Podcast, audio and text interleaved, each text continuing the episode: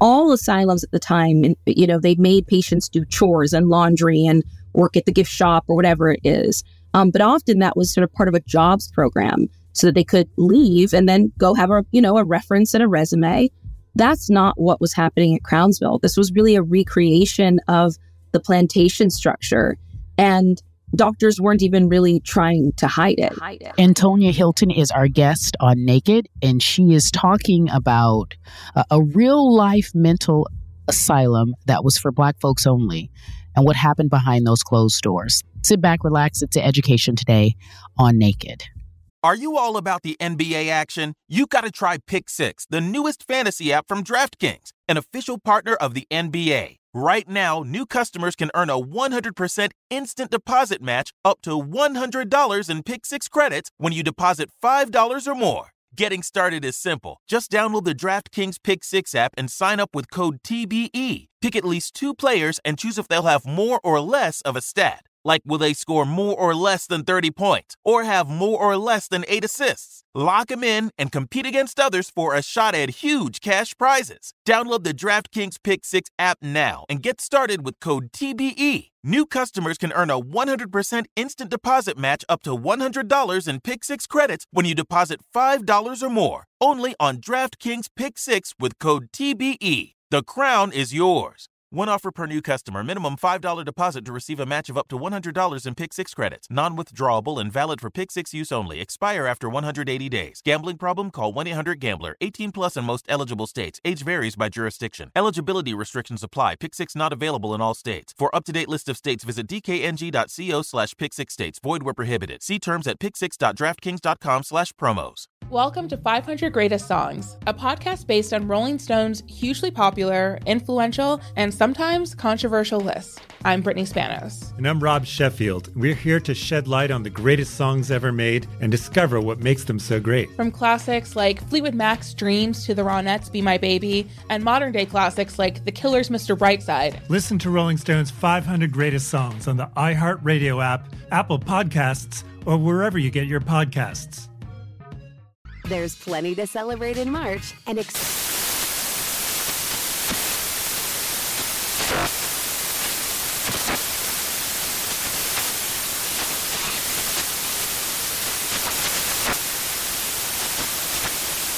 National Craft Month with the perfect pizza at home class from Craftsy. And anytime is right to listen to iHeartRadio's iHeart Country Radio. Discover more shows and movies for free. Are you ready to share some joy and celebrate International Women's Day? M&M's has partnered with iHeart for Women Take the Mic, treating you to the most uplifting and empowering stories of women supporting and celebrating each other. And of course, there is a smooth and creamy companion for your listening pleasure, peanut butter M&Ms, because they're just another way to help treat yourself in situations where you deserve a little added delight, like listening to your favorite podcast. So grab a handful of that creamy deliciousness. Kick back and spread some positivity into the world. From smashing glass ceilings to breaking records in sports, on stages, and at the box office, women are crushing it in every way imaginable. And with peanut butter M&Ms by your side, relax and keep listening to Women Take the Mic podcasts as you dance your way through inspiring stories, share laughs, and savor the deliciousness of peanut butter M&Ms and the unstoppable force of women. Happy International Women's Day.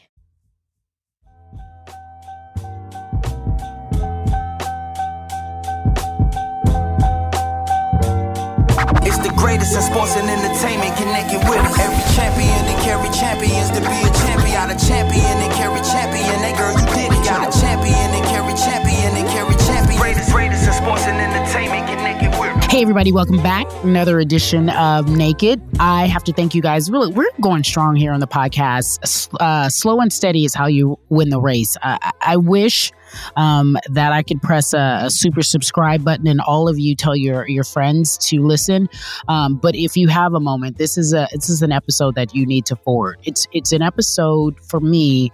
Um, that feels ripe, mature, destined to have. Within the last few weeks, I have been um, really making an effort to include our history in a very powerful way. And by our history, I mean African American history. Uh, I don't know if you saw this, but I was on CNN and I was sitting next to the editor in chief, guy by the name of Rich Lowry. And he is the editor in chief of, I think it's the Nationalist Review. It doesn't matter because he's not smart. But what matters is that we were talking about Nikki Haley's comments. The comments about in which she has said one, she didn't really know what what the civil rights war was about, which is clearly about slavery, and then the second. The second uh, or the most recent comments she made about this is not a racist country. And I was asked, is this a racist country? And I said, it absolutely is a racist country. Nikki Haley's thought process, and Nikki Haley, for those who may not know, this is a woman who is um, running for the GOP nomination to be uh, president of the United States. So her and Trump are going at it. Some people like her. They say she's less dangerous than Trump, and I and I agree with that. But her recent comments on this country uh, make me feel like she's trying to please her party, a party uh, of Republicans that do not want to talk about slavery, that will not acknowledge that this country is racist and it was built on racism. And what has been happening in rapid pace, if you guys have been paying attention, uh, they've been trying to erase all the dirty parts of American history, which happen to be related to African American history, which happen to be related to Black folks. First, she couldn't say that the Civil War was about slavery. Then she said this country isn't racist. And I went on CNN and definitely said, no, this country is fundamentally racist. Today's guest wrote a book called uh, about an institution in Maryland about a it was an institution only early in the early Jim Crow era. It was an institution, a mental asylum, if you will, only for black folks. It was called Crownsville and it was in Maryland. And her book is called Madness, Race and Insanity in the Jim Crow Asylum Era. And so I really truly felt like this book to me was a microcosm, an example of, of what this country is.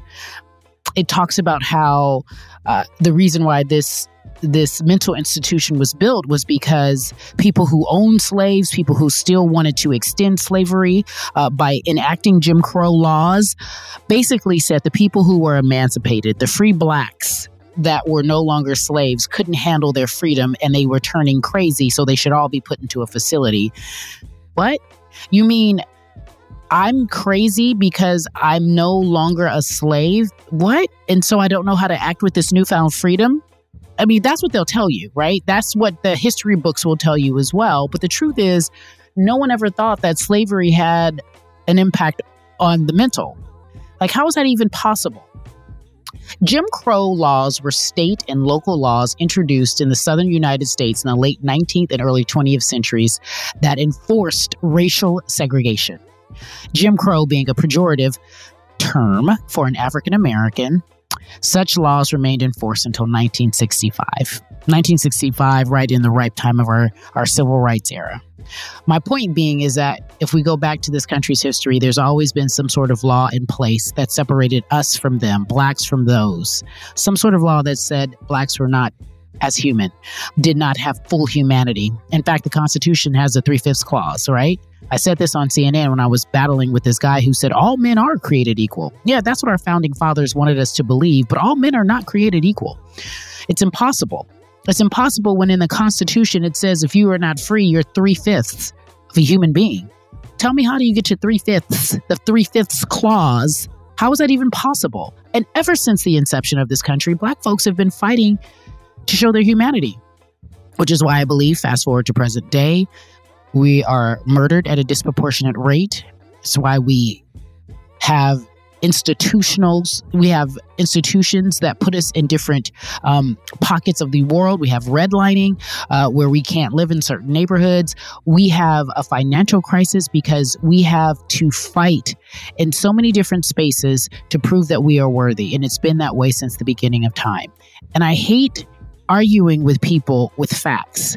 The long and the short of this is because I'm on my I'm on my uh, soapbox right now. The long and the short of this is you have to be so aware of your history so that you cannot allow someone else to write it for you. And in real time, with this current election, with this election year in place, they are trying to rewrite our history. They are trying to racially gaslight black folks and this country by saying slavery wasn't that bad. Slavery was actually good. Slavery got better. When did slavery get better? How how does slavery get better? What are you talking about? Like listen to that. And she writes this book. Our guest, Antonia Hylton, writes this book, um, and it is a perfect example of why we find ourselves as a culture behind the finish line. It's why we find ourselves trying to catch up because we've always been in positions of less than or been told that we are less than or have been put in places where we are not capable of succeeding because people don't see our full humanity. Crownsville is the black only mental asylum. It was ran by only white folks, so you could imagine how they treated the black people inside of that asylum. It stayed open until 2004 and it is a honest, real, terrifying, educational, um, sad, but also so so hopeful, hopeful at the same time book on what was happening to black people who were forgotten, who were considered less than. And there's still that today. So many of us are forgotten, considered less than. Antonia Hylton is a award-winning journalist. Uh, she is smart. She has clearly done her research and well educated, and she's on a book tour. And I really, really want to encourage you guys go out and support. It is something that I believe you will love because it's teaching you about a history that we have that we don't, many of us don't know about. Again, correspondent, author, producer, Antonia Hylton on Naked Today. Antonia, thank you so much for being here on Naked. And I know you're on a book tour. I knew you were uh, traveling, and I think you end the book tour next week. Congratulations. Uh, I hope it's going the way you want it to go, in whatever way that may be. Um, but I wanted to begin with one, I'm so impressed. Um, I downloaded the book today on Audible, but I am just really impressed with all that I've been able to read. I saw a lot of your uh, your interviews, and I think this is going to be a great podcast. So thank you for being here. Thanks for um, having me. Of course, of course. Okay, so I will begin with some of the most basic questions in terms of uh, you know, and this is not even so much your resume, but you are a award-winning journalist. What what made you decide that this was the world in which you wanted to live in terms of journalism? Well, uh, it's hard for me to pinpoint an exact moment. I think it's more of an environment. I'm one of seven kids. Both of my parents are lawyers, um, and my mom, in particular, did a lot of pro bono work when I was growing up. So she supported uh, immigrants who needed legal representation. She supported women who were incarcerated, often sort of as wow. accessories to crimes that their husbands had committed. And my mom did a lot of this work in her free time, completely for free. And I always grew up just admiring that, that somehow my mom was raising seven kids, working a full time job, and doing all of that. And so I think both of my parents just really instilled in us um, this idea that, you know, you are your your sibling or your neighbor's keeper, that you are part of being a good person um, is making time in your life uh, or living a life that reflects your values or your your dream about what community really means. Um, and I, I I don't know that I could have articulated that to you when I was young. It's just more of that kind of feeling and that culture, like sitting around the dinner table and my parents debating politics or explaining to us why something going on in the world was wrong. Um, that they just cared that we grew up with a certain um, sense of justice and fairness and the importance of hearing other people's perspectives and stories. And so by the time I became a journalist, people in my family were like, yeah, that makes sense.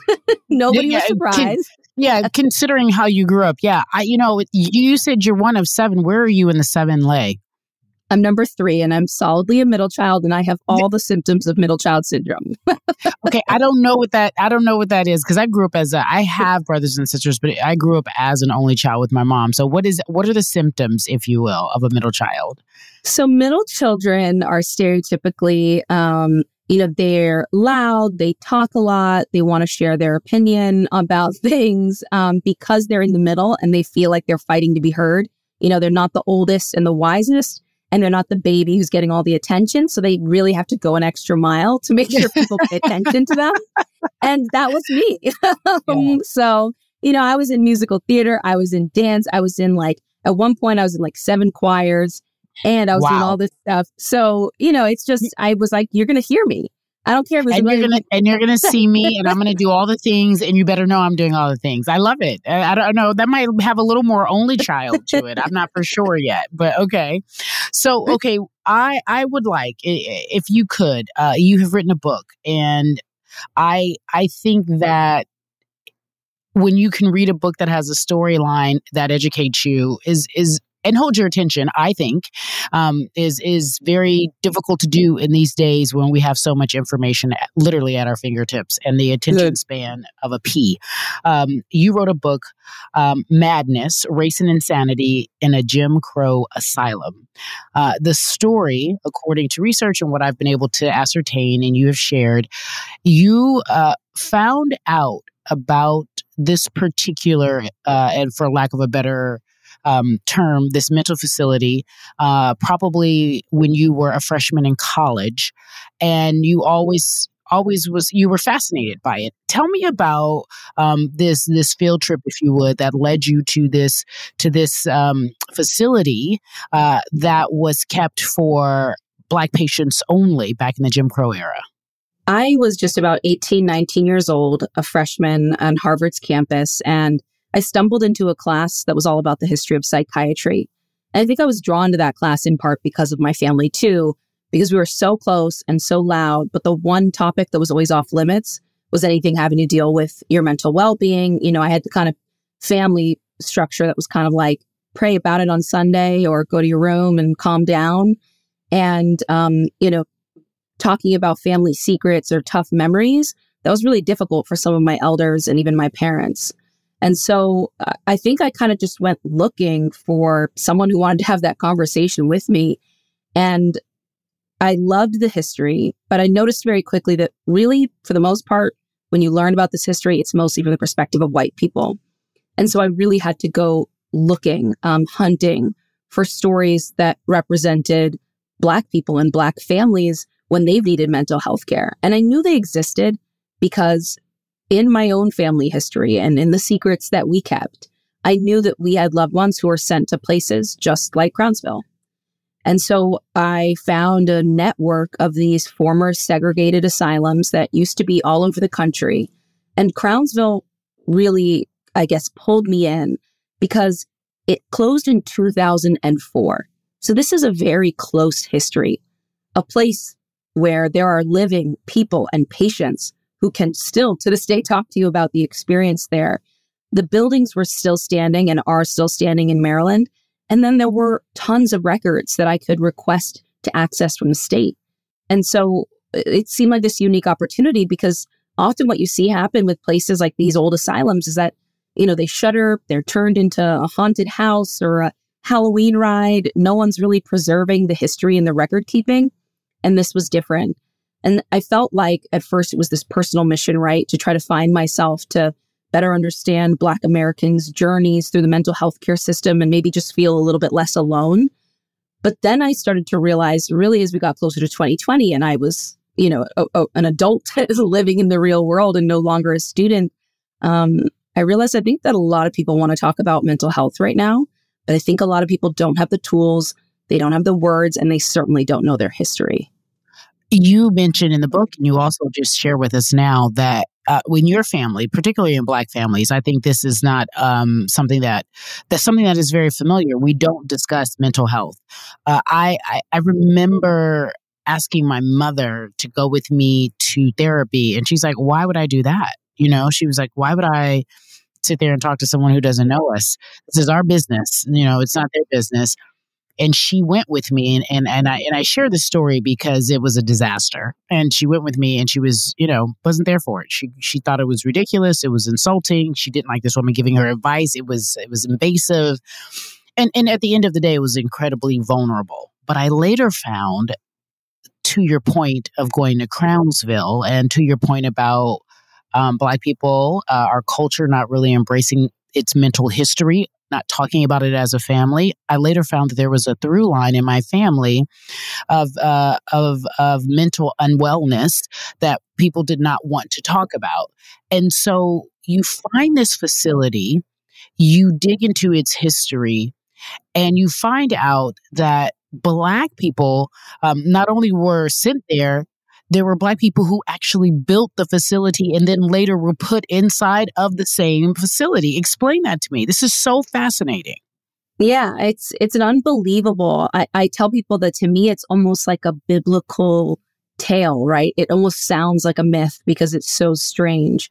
It's so strange and yet it's so American. So it, the hospital was built in 1911 in the heart of the woods in Maryland. And unlike every other mental institution that the state of Maryland has already constructed for white people, they decide that they are going to force their future patients to build it for themselves from the ground up. And so when the first patients arrive, there's no hospital at all. There's no ward. There's no place for them to rest, to eat. They have to build all those things. They're in a cold forest and they have to clear the forest. They have to construct roads. They have to move a railway. They have to pour cement and build a foundation and erect these massive big brick buildings that still stand more than a century later. I mean, that tells you just how fine the craftsmanship was, right? Like, mm-hmm. um, of course, it immediately it raises these questions too for me of like, well, how sick or unwell could somebody really be in that moment, right? To be so unwell that they're no longer welcome in society, that they've been deemed by officials and by authorities as needing to be institutionalized, but they are so healthy that they can build a place like this. Like this. Like this. I appreciate y'all for listening. We have Antonia Hylton on the podcast, but first we got to pay some bills. You can fast forward if you don't want to listen to commercials. I know how that gets. Every champion and carry champions to be a champion. A champion and carry champion and carry champion. A champion and carry champion and carry champion. Greatest, greatest in sports and entertainment connected with. Welcome to 500 Greatest Songs, a podcast based on Rolling Stone's hugely popular, influential, and sometimes controversial list. I'm Brittany Spanos. And I'm Rob Sheffield. We're here to shed light on the greatest songs ever made and discover what makes them so great. From classics like Fleetwood Mac's Dreams to the Ronettes' Be My Baby, and modern day classics like The Killers' Mr. Brightside. Listen to Rolling Stone's 500 Greatest Songs on the iHeartRadio app, Apple Podcasts, or wherever you get your podcasts. What's up? I'm John Wall. And I'm CJ Toledano, and we're starting a new podcast presented by DraftKings called Point Game. Everyone, please welcome Coach John Calipari. We're getting beat by 18. My first game in Kentucky, they're saying Cal's a bust. He can't coach. This is crazy.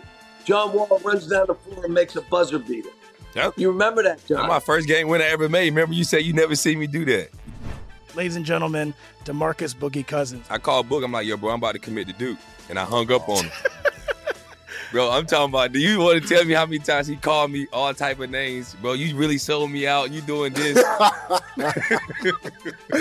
bro? I was sick. I remember that like yesterday, man. Love you, John Wall. Thanks, coach. Love you too. You made me everything I am today. Nah, you made me. You made me. I love it. Check out Point Game with John Wall and CJ Toledano on the iHeartRadio app, DraftKings YouTube, or wherever you get your podcasts. It wasn't even supposed to be That's my, my dance, bro. There's plenty to celebrate in March and.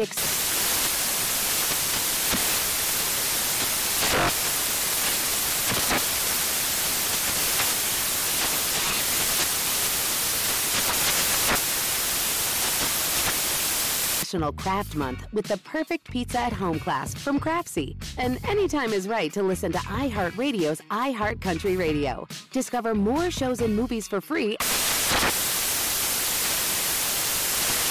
Are you ready to share some joy and celebrate International Women's Day?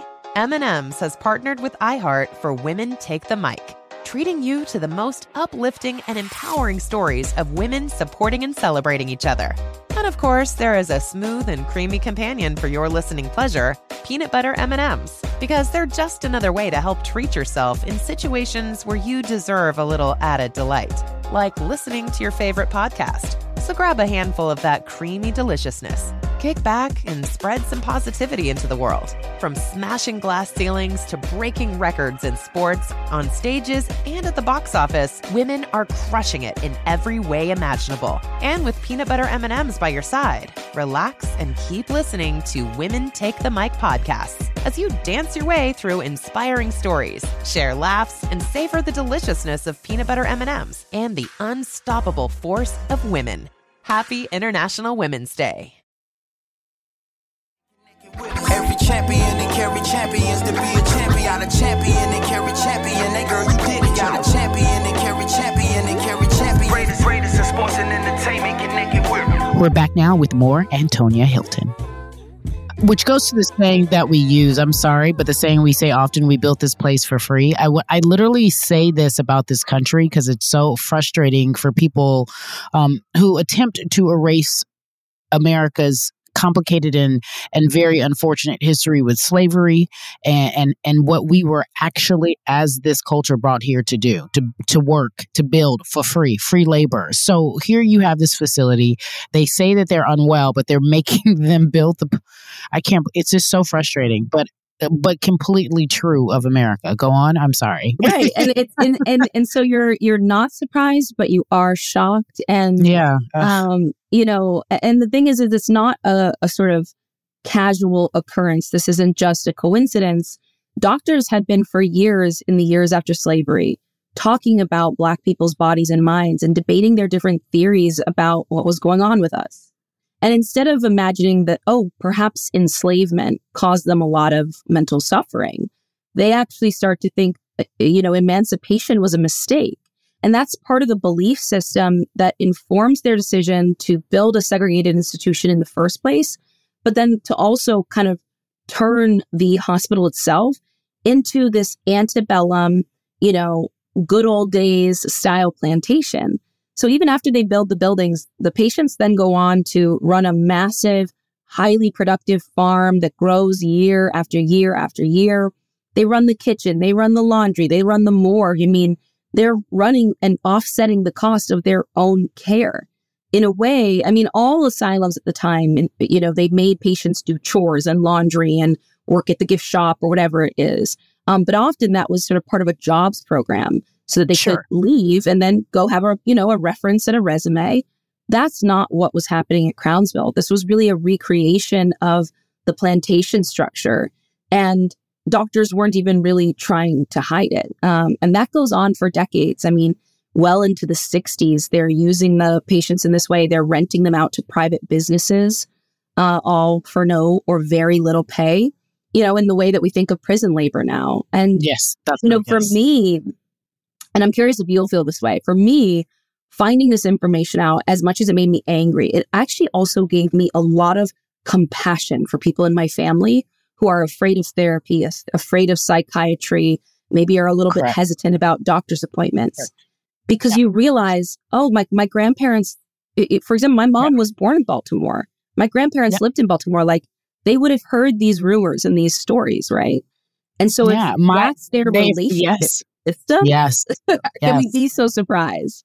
Yes, no, my my mind as you're saying this is is is I'm I'm blown away only because we are so um, we forget to take the extra layer and we don't know much about our history and we have to ask these questions because you know our family doesn't like to talk about it so if you if if if if our culture, if Black folks, especially uh, during the slave period and the Jim Crow era, um, even up into the '60s, as you mentioned, how they were using these these these these patients as if they were prison laborers.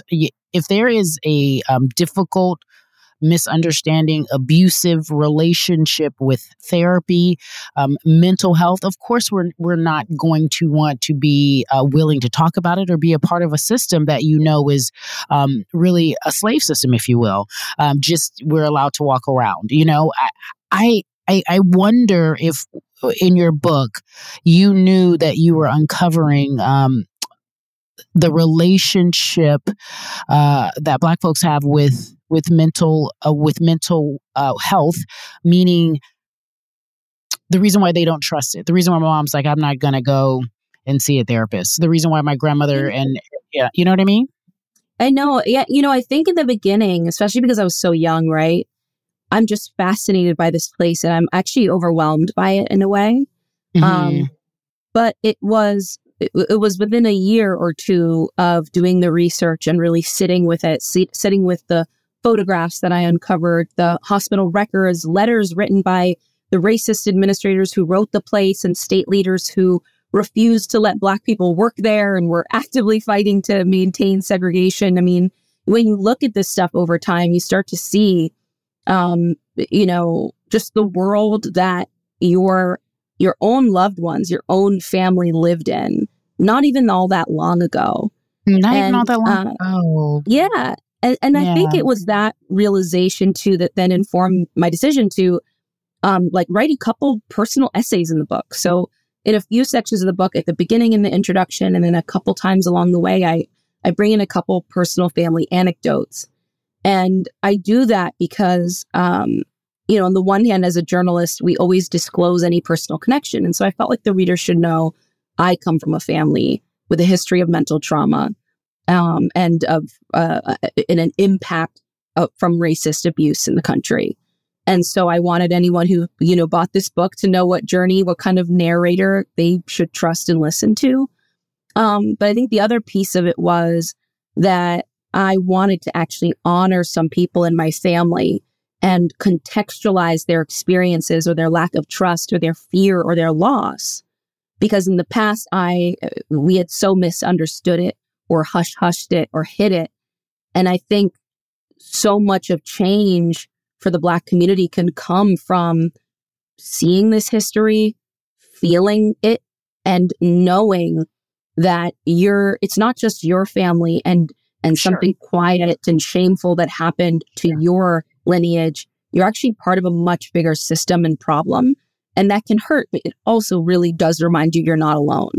Yeah, and that's important because then you start to feel safe. Um, and and and the work that you're talking about, you know, uh, the the the mental health aspect uh, of the reason why black folks don't trust you know doctors and and don't want to have and talk about therapy especially um, when it comes to mental health uh, it is so connected to how this country has um, found new ways to make the finish line more difficult for us as as a as a people. So first there is slavery, then there's Jim Crow, then there's segregation, and now there's this new, if you ask me, this there's this new um, this new attempt to really rewrite our history. Words like DEI have become bad words, and um, and and and critical race theory. There's just always a new uh, way to make it more difficult to understand um, what really happened uh, at the beginning of this country's history, which makes it impossible to get over because you have to know where you were before you know where you're going. And I think your book is such a a beautiful way and in a very honest way and by beautiful i mean just the just the rawness and the realness of it. Um, to talk about something that we don't like to talk about can you tell the listeners more about crownsville um, and who ran the the facility? You share some very um, painful moments about how the, the white people who ran the facility treated the patients. Absolutely. Um, so in those early years from about 1911 up to the m- mid, you know, 1950s or so, the hospital is run primarily by or exclusively by white people, many of whom are very openly racist. I mean, open about the fact that they see the patients that they're supposed to be treating as less than human. Uh, there are tons of incidents of racial violence, allegations from the Black community of all kinds of physical abuse, sexual abuse of patients in those years of starvation. Um, patients are sleeping at times head to feet, two people in a bed, like a twin bed, uh, or they're left to sleep on benches or outside on porches. Um, and it's overcrowded and incredibly filthy. And so, you know, I, I bring you into the world in the early part of the book um, and, and bring you into some stories of patients and, um, and challenges at the hospital so that you can really see just how how dire um, and how little there was available to to Black Americans in terms of therapy or care at that time. Then one of my favorite parts of the book is when things get a little bit more messy and complicated, frankly, and Black men and women start getting jobs for the first time in the 1950s and 60s. And there's this really fascinating power structure and power struggle going on where there's still white employees who think they run the place. There's new black employees who really know and love their patients, and in many cases grew up with their patients in their own neighborhoods. And then there's the patients kind of at the bottom of that totem pole.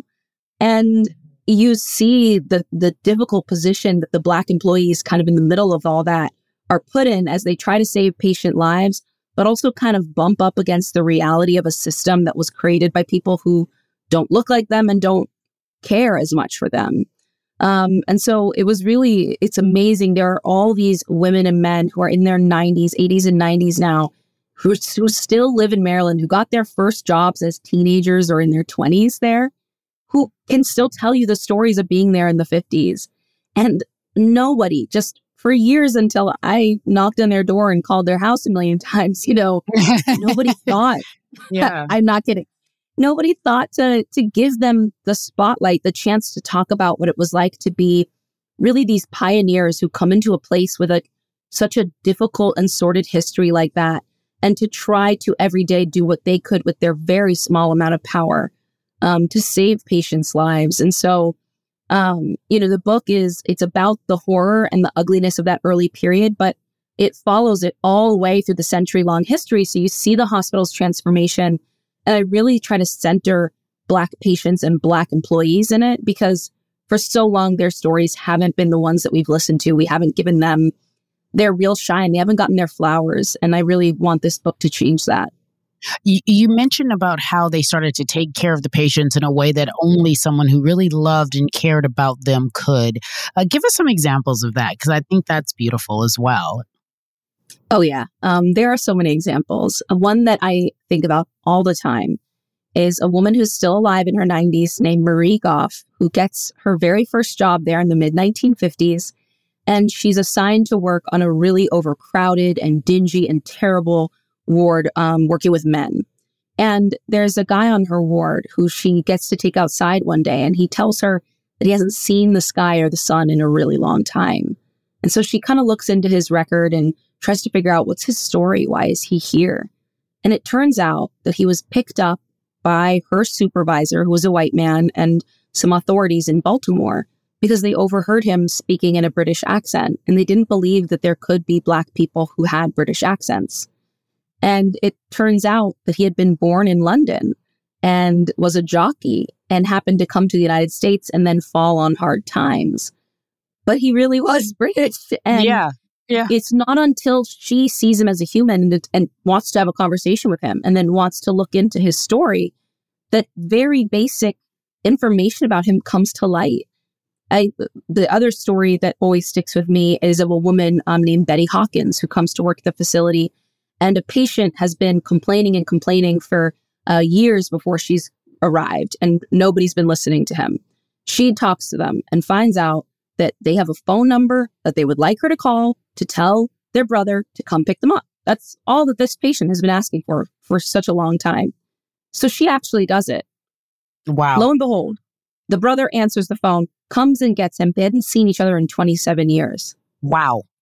And it's just because no one had seen that patient's humanity, right? They didn't care. They didn't listen. They walked by his cell and, and didn't want to hear his, his, uh, pain that something so simple as, as just making a phone call to reconnect them with their family and with people who care and love about them.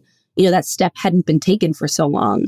And so, you know, one of the, the real messages of the story for me is the fact that when you have real community and care, and when you have doctors and nurses who look like the people they serve, who know the people they serve, who went to church with or went to school with the people they serve, the outcomes are really different. And it and it doesn't even have to do with technology or new medication. It's yeah. just caring about your community that can seeing the humanity in every single person, uh, which is what this country has taken away from Black people for so long. African Americans still ask for that in so many institutions. You've highlighted it in this book in the medical institution, but it's finance, it's education, it's the judicial system, it's every single institution in this country. If you don't have someone who looks like you making decisions, uh, uh in, in places of power, you find yourself often marginalized and overlooked. And all it took was a phone call to get this man to see his 20, his brother he hadn't seen in 27 years. Like it, it, those stories to me are so fascinating. Every champion and carry champions to be a champion. A champion and carry champion and carry champion. A champion and carry champion and carry champion. Greatest, greatest in sports and entertainment connected with. Welcome to 500 Greatest Songs, a podcast based on Rolling Stone's hugely popular, influential, and sometimes controversial list. I'm Brittany Spanos. And I'm Rob Sheffield. We're here to shed light on the greatest songs ever made and discover what makes them so great. From classics like Fleetwood Mac's Dreams to the Ronettes' Be My Baby, and modern day classics like The Killer's Mr. Brightside. Listen to Rolling Stone's 500 Greatest Songs on the iHeartRadio app, Apple Podcasts, or wherever you get your podcasts. What's up? I'm John Wall. And I'm CJ Toledano, and we're starting a new podcast presented by DraftKings called Point Game. Everyone, please welcome Coach John Calipari. We're getting beat by 18. My first game in Kentucky, they're saying Cal's a bust. He can't coach. This is crazy. John Wall runs down the floor and makes a buzzer beater. Yep. You remember that, John? That's my first game win I ever made. Remember you said you never see me do that. Ladies and gentlemen, DeMarcus Boogie Cousins. I called Boog. I'm like, yo, bro, I'm about to commit to Duke. And I hung up on him. Bro, I'm talking about. Do you want to tell me how many times he called me all type of names, bro? You really sold me out. You doing this, bro? I was sick. I remember that like yesterday, man. Love you, John Wall. Thanks, coach. Love you too. You made me everything I am today. Nah, you made me. You made me. I love it. Check out Point Game with John Wall and CJ Toledano on the iHeartRadio app, DraftKings YouTube, or wherever you get your podcasts. It wasn't even supposed to be That's my, my jam, dance, bro. There's plenty to celebrate in March and ex-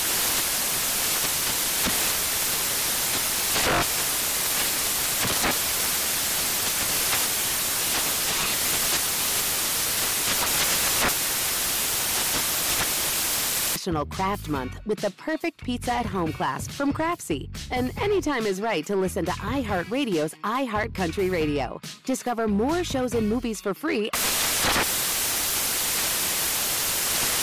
Are you ready to share some joy and celebrate International Women's Day? M&M's has partnered with iHeart for Women Take the Mic, treating you to the most uplifting and empowering stories of women supporting and celebrating each other. And of course, there is a smooth and creamy companion for your listening pleasure, peanut butter M&Ms, because they're just another way to help treat yourself in situations where you deserve a little added delight, like listening to your favorite podcast. So grab a handful of that creamy deliciousness. Kick back and spread some positivity into the world. From smashing glass ceilings to breaking records in sports, on stages, and at the box office, women are crushing it in every way imaginable. And with peanut butter M&Ms by your side, relax and keep listening to Women Take the Mic podcasts as you dance your way through inspiring stories, share laughs, and savor the deliciousness of peanut butter M&Ms and the unstoppable force of women. Happy International Women's Day. Every champion and carry champions to be a champion. A champion and carry champion. That girl, you did it. Got a champion and carry champion and carry champion. Greatest, greatest in sports and entertainment connected with. I wonder. You talk about this place, uh, Crownsville, not closing until 2004. That was just 20 years ago. So whoever is listening to this podcast right now, you were alive. You know, you should, or at least a thought, at least by the time in which this place shut down. Um, what led to its closing? Oof, that is another favorite part of my book because this is the part that, oh, another important piece that I want people to really take from this is so, toward the end of the 20th century, what you start to see happen to asylums, these new medications arrive and people want to bring patients back to the community. And they feel, or at least they're claiming publicly, that they feel more sympathy for people suffering. So, they come up with this plan to build community mental health care centers all around the United States and to shut down the big asylums. And Crownsville is sort of targeted as one place that that needs to close. Um, but at the very same time that this deinstitutionalization and sympathy movement is happening, the civil rights movement has exploded. Black people are protesting and getting arrested on, in the streets. There's a big backlash to the Black Power movement. And so more and more Black people are being funneled into jails and prisons in, and they're having less access to spaces that are hospital like or, or therapeutic. And so one of the things I track at the back of the book is how towards as you get closer and closer to 2004, Crownsville almost kind of goes back in a circle to the, its early days of being a little bit more like a prison than it is mm. like a healthcare facility. Mm-hmm, mm-hmm. And even the employees are noticing this and getting incredibly frustrated. I tell the story of one black doctor who is on his uh, shift one day and sees a, a police car come down the road and come to bring a patient to the check in room. And the patient is a six year old boy in a karate uniform. And this is in the 80s. And he's sort of like, huh, something's wrong here. And so he talks to the police. They're like, he's been acting up. He, he needs to be committed to the asylum. And immediately the doctor knows something's wrong because the boy does not appear to have any issues, does not, there's no adult or parent with him who can give any more context. And he clearly has just come from a karate class. Mm-hmm. And so he gets on the phone and he has to fight a judge and talk to the judge's staff and finally, after hours of trying to reunite this boy with his family, he's able to do that and to avoid this boy, you know, having his, at just six years old, being committed to a place like this. But it starts to show you, right, that police were interacting with the mental health care system, that they were trying to choose and decide who gets brought to these institutions. And you get, says, it says so much, right, about the way that they would view a little black boy, you know, who's coming from karate class. And even if he had misbehaved in that class, it's hard to imagine, right, what a child could possibly do at a karate class that could warrant them being arrested by multiple officers in that way and brought to uh, really an adult mental institution. Mm. And so it's stories like that, like that, that really, I think, changed me, that kind of um, propelled me while I was working on this reporting. Because right now, when you look around our country, many communities in the United States, the, the pr- primary and largest mental health care provider is a jail or prison. And many patients who struggle with schizophrenia or bipolar disorder, um, they will tell you if you talk to them that they couldn't get to see doctors or they couldn't get sure. care until they were arrested for making some kind of mistake. Sure. And and so when you see this era in which the asylums are shutting down, the prisons are growing, and Black people are kind of being disproportionately affected by those shifts, you see that Black patients are a really important part of all these pivotal transformations toward the end of the century. And, uh, you know, by the time Crownsville closes, it's this really heartbreaking scene where, on the one hand, you know, it has this difficult history. And so you want to imagine something better is coming, but you also see the writing on the wall. We didn't build the community mental health centers. All we did was build new jails, prisons, and juvenile justice centers. And I think, you know, at least for Black folks, like we all know what came next. Yeah. Wow.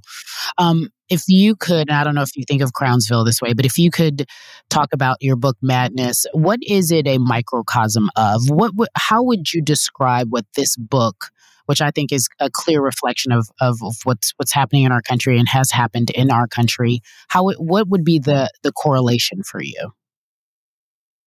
I think that Crownsville is not just a Maryland story; it's a truly American story because the institution in all of those years comes to represent and reflect all of the fights this country has had over how it can live up to its promises.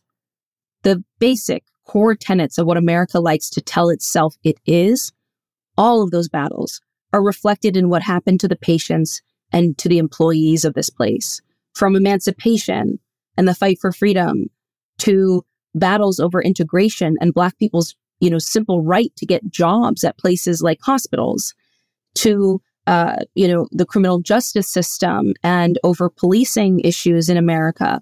And then now to the current moment, you know, post pandemic, I mean, I bring you past 2004 and I end the book with a reflection on what happened to Jordan Neely in New York City, um, the black young man uh, murdered by a former Marine um, on a New York City subway.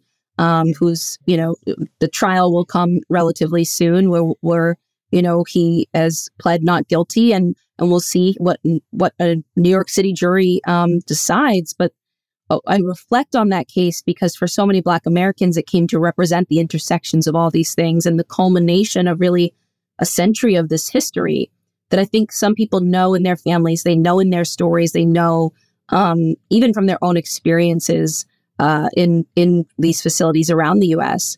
But we haven't quite named it. We haven't quite spelled it out. And I guess the other way I'd put it is that we think a lot about the slavery to prison pipeline or the slavery to school to prison pipeline.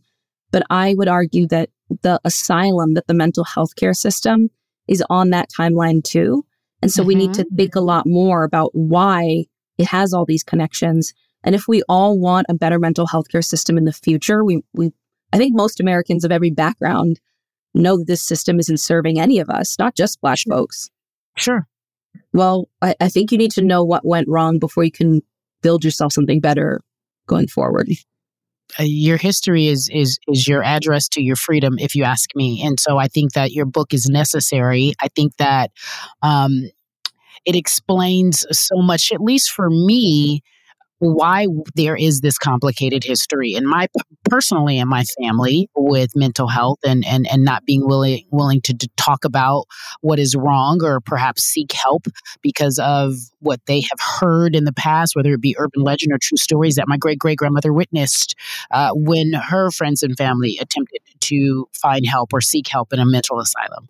Um, and so it's important that we understand that history so that we can understand the present relationship and then find ways in which we can figure that out and solve the problem. And and I and I feel like um, your book is just one of many examples of us really really taking the culture specifically, taking an ownership and, and not allowing our educational system to tell us what is right and what is wrong, our medical system to tell us what is right and what is wrong, or it's just always been this way.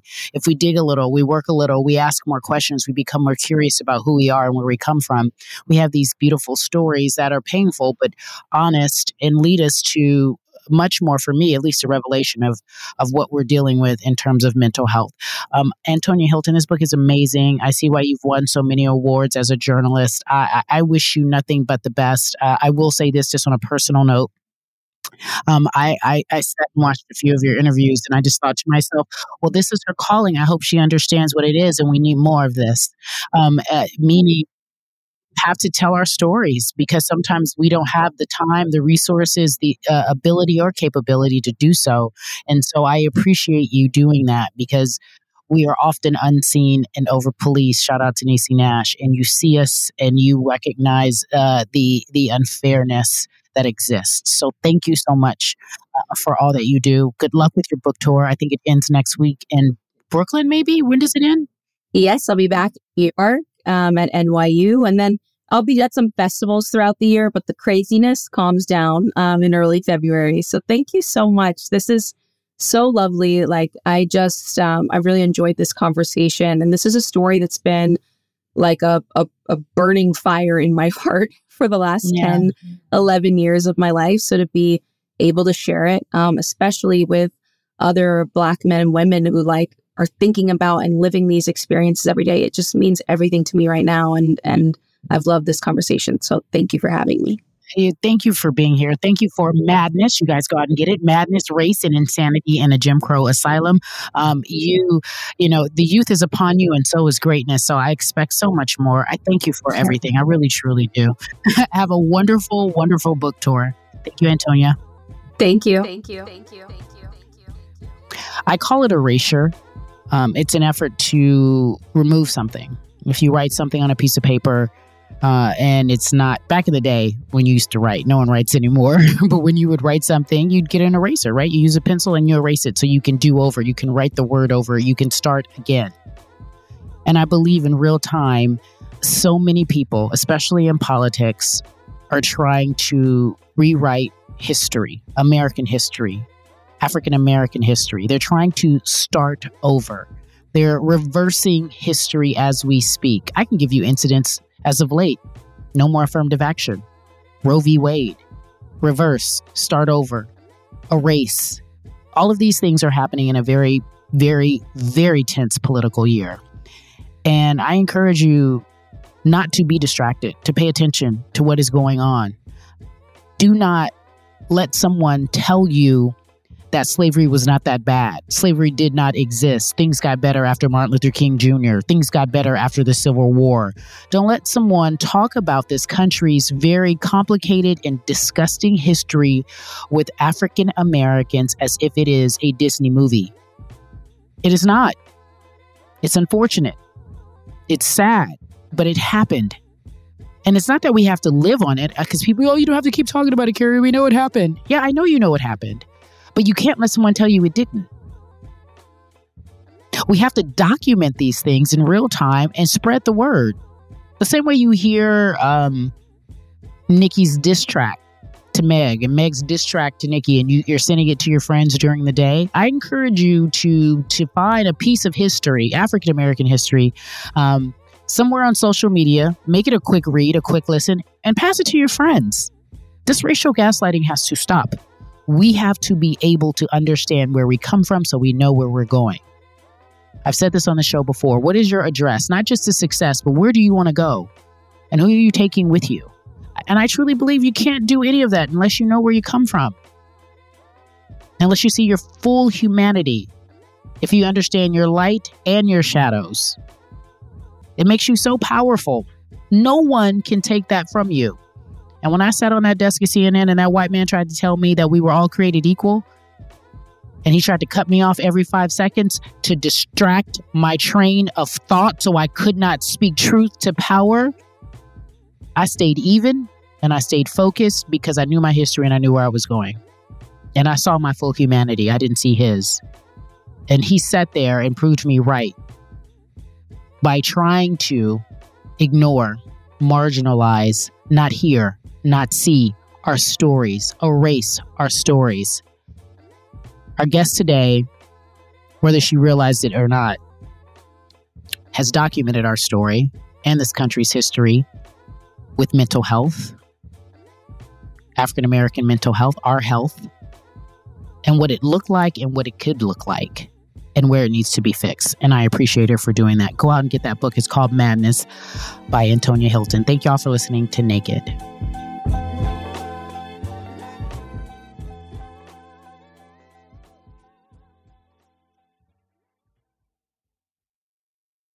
Welcome to 500 Greatest Songs, a podcast based on Rolling Stone's hugely popular, influential, and sometimes controversial list. I'm Brittany Spanos. And I'm Rob Sheffield. We're here to shed light on the greatest songs ever made and discover what makes them so great. From classics like Fleetwood Mac's Dreams to the Ronettes' Be My Baby, and modern day classics like The Killer's Mr. Brightside. Listen to Rolling Stone's 500 Greatest Songs on the iHeartRadio app, Apple Podcasts, or wherever you get your podcasts. There's plenty to celebrate in March and. Ex-